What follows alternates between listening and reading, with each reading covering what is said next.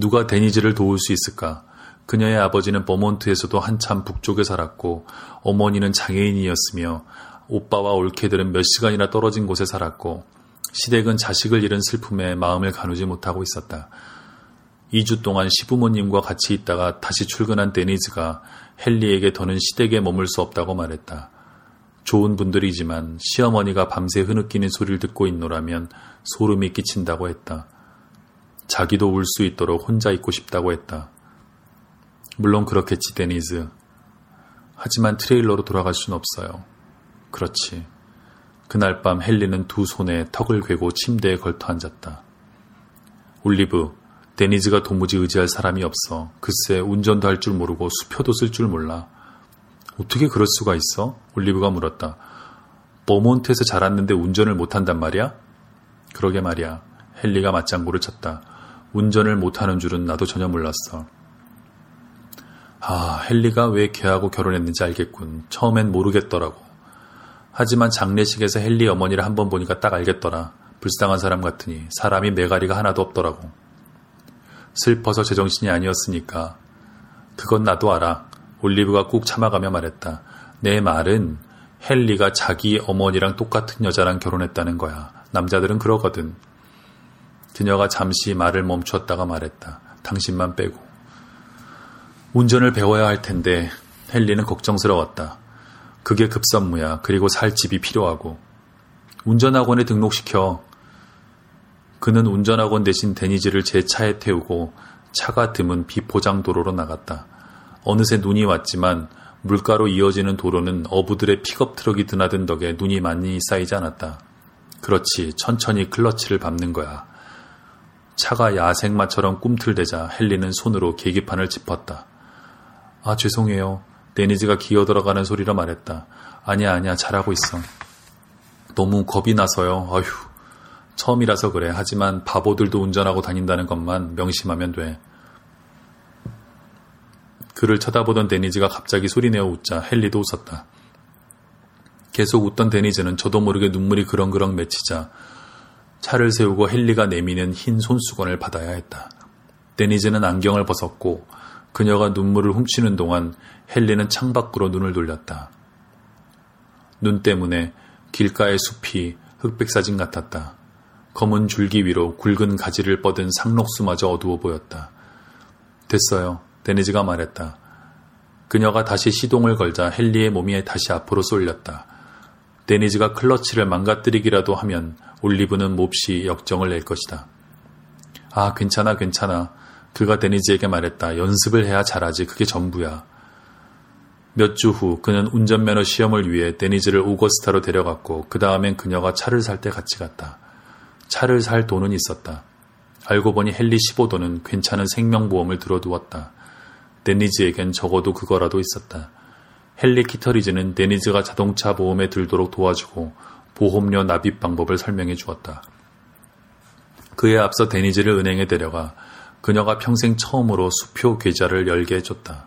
수표를 쓰는 법도 일러주었다. 어느 날 일을 하다가 헨리를 위해 매주 초를 켜고 매달 미사를 집전하도록 그녀가 성모 성당에 보낸 수표의 액수를 듣고 헨리 키터리즈는 입을 다물지 못했다. 그는 그냥 한마디만 했다. 아, 그 좋은 일이지. 그녀는 살이 빠졌고 하루가 끝날 무렵 헨리는 어두운 주차장에서 건물 옆 가로등 가운데 하나 아래 서 있다가 그녀의 불안한 얼굴이 운전대 너머를 바라보는 모습을 보고 깜짝 놀랐다. 헨리는 자기 차에 올라탔지만 그 슬픈 마음을 밤새 떨쳐버리지 못했다. 대체 뭐 때문에 그렇게 괴로워하는 거야? 올리브가 따졌다. 데니즈 말이야, 의지할 데가 없어. 그가 대꾸했다. 사람들은 당신이 생각하는 만큼 그렇게 무기력하지 않아. 올리브가 말했다. 스토브 위에 냄비의 뚜껑을 덮으며 그녀가 덧붙였다. 내, 참, 이럴 줄 알았다니까. 이럴 줄 알다니.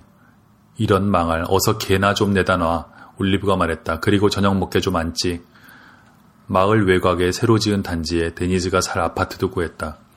데니즈의 시아버지와 헨리가 얼마 안 되는 이삿짐을 옮기는 걸 도왔다. 아파트는 1층이었는데 해가 잘 들지 않았다. 뭐 깨끗하네. 헨리가 냉장고 문을 열고 텅 빈 새 냉장고 안을 들여다보는 데니즈의 눈길을 지켜보며 말했다. 그녀는 냉장고 문을 닫으며 고개만 주걱거렸다. 그리고 조용히 말했다. 한 번도 혼자 살아본 적이 없어요. 약국에서 헨리는 그녀가 멍하니 어슬렁거리는 모습을 지켜보았다. 예상치 못했건만 그 자신의 삶도 참을 수 없을 지경이 되었다. 갑자기 그렇게 되다니 이해할 수 없었다. 그러나 경계해야만 했다. 실수를 할 수도 있었다. 우선 클리프 모트에게 이제 강심제에 이뇨제를 추가 복용하기 시작했으니 칼륨 섭취를 위해 바나나를 먹으라고 말하는 걸 잊었다. 티베츠 집안 여자들은 에리트로마이신 때문에 잠을 설친 적이 있었다. 음식과 함께 복용하라고 말하는 걸 그가 잊었던가? 일도 느려졌다. 알약을 병에 담기 전에 두세 번씩 세면서 자신이 타자로 친 처방 내용을 조심스레 확인하는 날도 많았다. 집에서는 올리브가 말을 하면 집중하고 있다는 걸 보여주려고 눈을 크게 뜨고 바라봤다. 그러나 사실은 마음이 딴 데가 있었다. 올리브가 무섭도록 낯설었다. 아들은 종종 그를 비웃는 것처럼 느껴졌다. 쓰레기 좀 내다 버려. 어느 밤 싱크대 아래 문을 열다가 달걀 껍데기와 개털, 제모에 쓰고 버린 종이가 말린 채 담겨있는 쓰레기 봉투를 보고 헨리가 소리쳤다. 우리가 너한테 하라는 게 이것뿐인데 그거 하나 못해? 소리 좀 그만 질러. 올리브가 말했다. 소리 질러야 산에다 온 줄 알아? 딱 하긴. 봄이 왔다. 낮이 길어지고 남은 눈이 녹아 도로가 질척했다. 개나리가 활짝 피어 쌀쌀한 공기에 노란 구름을 보태고 진달래가 세상에 진홍빛 고개를 내밀었다. 헨리는 모든 것을 데니지의 눈을 통해 그려보았고 그녀에게는 아름다움이 폭력이리라 생각했다. 콜드웰 신의 농장을 지나다가 아기 고양이를 그냥 드립니다. 라고 쓴 안내문을 본 헨리는 다음날 작은 고양이 배변함과 고양이 사료, 그리고 발이 얼마나 하얀지 휘핑크림 그릇 속을 지나온 것 같은 작고 검은 아기 고양이 한 마리와 함께 약국에 들어섰다. 오, 헨리, 데니즈가 그에게서 아기 고양이를 받아 가슴에 품으며 외쳤다. 헨리는 크나큰 기쁨을 느꼈다.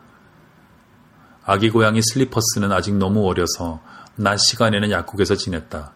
제리 메카시는 고양이를 안아보라는 강권에 못 이겨 뚱뚱한 손으로 슬리퍼스를 들어 땀으로 얼룩진 셔츠에 대고 보듬으며 말했다. 아, 정말 진짜 귀여워요. 좋은데요?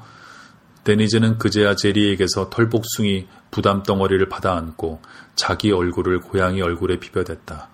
제리가 번들거리는 두터운 입술을 해 벌리고 데니즈와 고양이를 바라보았다.